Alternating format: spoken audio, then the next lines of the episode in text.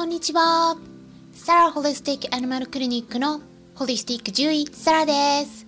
本ラジオ番組ではペットの一般的な健康に関するお話だけでなく、ホリスティックケアや地球環境、そして私が日頃感じていることや気づきなども含めて様々な内容でイギリスからお届けしております。今回はですね、タイトルにもありますように、ヒマラヤでのラジオ番組を始めてから約3ヶ月経ったということで、そこでついにランキングの健康部門で第1位を獲得しました。イエーイこれもですね、皆さんがラジオ番組をフォローしてくださったり、聞いてくださっているおかげだと思っています。本当に本当に本当に嬉しいです。うん、でもね、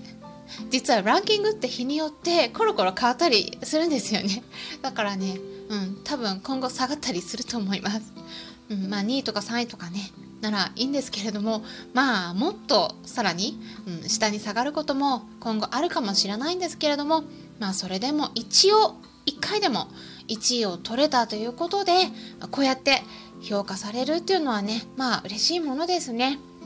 まあ、それであの今回ヒマラヤランキングの健康部門第1位を獲得したということで、まあ、私が今までにしてきたことがどういうことだったのかとか、まあ、改めて振り返ってみて簡単にお伝えできればと思っているところです。まずですねあの私はもともと SNS ではまあ有名どころはねもうほとんど全部やっているんですね。もうやりきれてない感じもあるんですけれどもうん、なのでね配信したら、まあ、毎回全部ではないんですけどもまあ定期的にあのほとんど拡散してるっていう感じですね。まあ、具体的には Facebook、Instagram、うん、Twitter、YouTube、ノートの他にあとはアメブロとかもやっててであとメルマガとか公式 LINE も使ってるっていう感じですね。でまあまずねそこで知ってもらっているっていうのと、まあ、あとはね最近本当にね様々な方が紹介してくださってるんですね。うん、これがね大きいのかもしれないです。うん、で私がお願いしたっていうことではなくて、うん、本当にもうその方々それぞれが私の配信をいいものだと思ってくださったっていうことで、うん、皆さんご自身で良かったと思われたエピソードとかを紹介してくださったということがね、うん、何回かありました。で例えば、まあ、結構前になるんですけれどもヒマラヤの方では第23回目にあたる、うん、配信の内容で美味しいお薬の作り方っていうのもあったんですね。でそれは、うん、ペットはねあの結構苦いお薬苦手だったりするんで、うん、それを美味しくするだけでも結構受け入れてもらいやすいんですよということで美味しいお薬の作り方について具体的にお話ししてたんですね。でそれを聞いた方で実践されたっていうことで、うん、そしたらワンちゃんのお薬をねスムーズに飲んでくれるようになったと、うん、いうことでスタンデー FM の方で中心に配信してされているかなさんとおっしゃる飼い主さんがラジオの方で私の番組を紹介してくださったんですね。で、えー、ラジオの名前は柴犬から学ぶキャリアの教訓になるんですけれども、うん、結構ねメインとしてはお仕事にもつながるようなお話、うん、あの生き方とか仕事の考え方とかになるんですけれどもでもそれだけじゃなくて飼っている柴犬ソルちゃんのことにもね結構触れる場面があるので犬好きの方は、うん、結構ね楽しめると思います。あとはラジオのアカウントは持ってても聞く専って言ってまあ聞いているだけ聞く専門で、うん、配信をしてない方もね、うんあのまあ、ちょっと名前を出していいかわからないのでイニシャルでお伝えしますと、まあ、例えば、うん、保護猫ちゃんを飼ってる R さんとかあとペットホテルとペットシッターさんをやってる方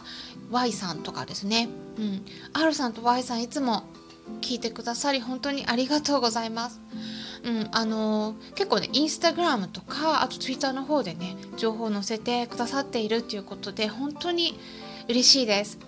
まあ、そうやってあの私のね結構知らないところでも紹介してくださっている方が結構ねいらっしゃるみたいなんですね。うん、なのであのまあ、私の方にねお知らせいただければこうやってねあの紹介もできるかなと思うんですけれどもあのそういったようないろんな方々がいらっしゃるのかなというふうに、うん、思ってます。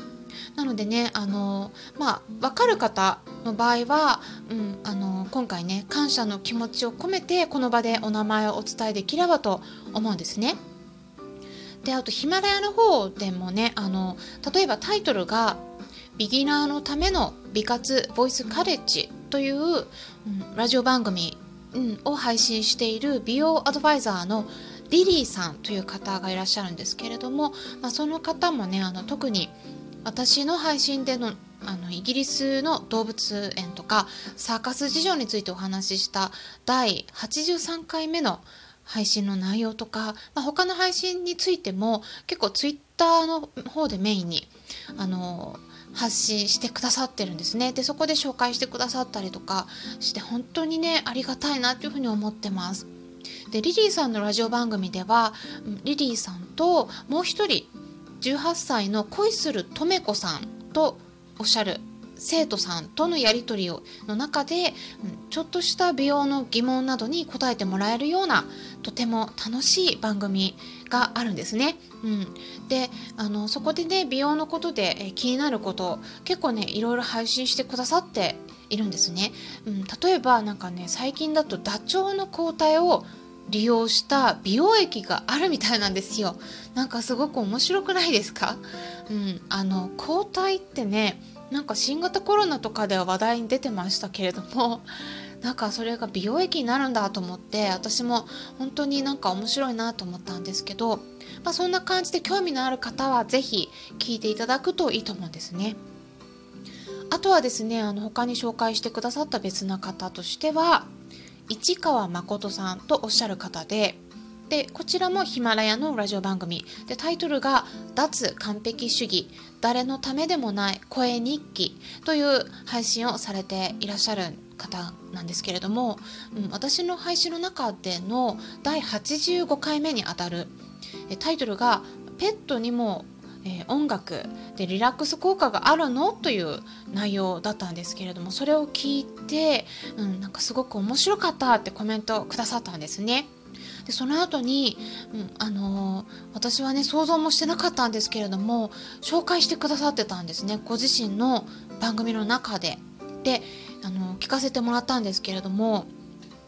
まあ、市川さんのラジオ番組の中の51番目にあたる内容だったかと思うんですがタイトルが「動物も音楽が好きらしい」という内容ででね本当に聞いたら市川さんの言葉できちんと説明してくださってたんですね。あの本当になんかねすごいなと思ってこの何がすごいかってやっぱあのご自身の言葉で語られていてで結構ねなんかレビューがすごく上手な方なんじゃないかなと思ったんですよね。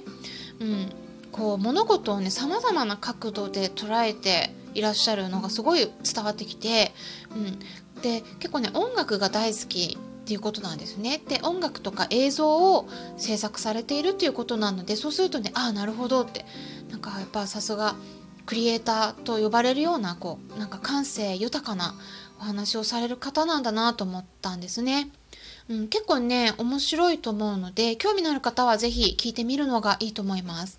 まあ、いろんなね発想を知るっていうのはねすごく新しいこう視野が広げる機会になるっていうか本当にあのいろんな方の配信を聞くことで私も参考にさせてもらってます。なので市川さんも本当にありがとうございます。あとですねあの最後もう一人の方ですね。保護猫活動と猫の暮らしというタイトルでヒマラヤの方でラジオ配信をされている方なんですけれども、まあ、この方のねあのお話の中流れの中でね少し紹介してくださったんですね。で、えー、その配信のタイトルとしてはキャットフードのラベルの読み解き方というものになります。でねなんかいろいろとねその中で、うん、あのラジオ番組の中でお伺いしてたらこうなんかね私の配信を一から全部聞いてくださったっていうことなんですね。本当に嬉しかったです。で全部っていうとねもうすでに95回以上配信してるんですね。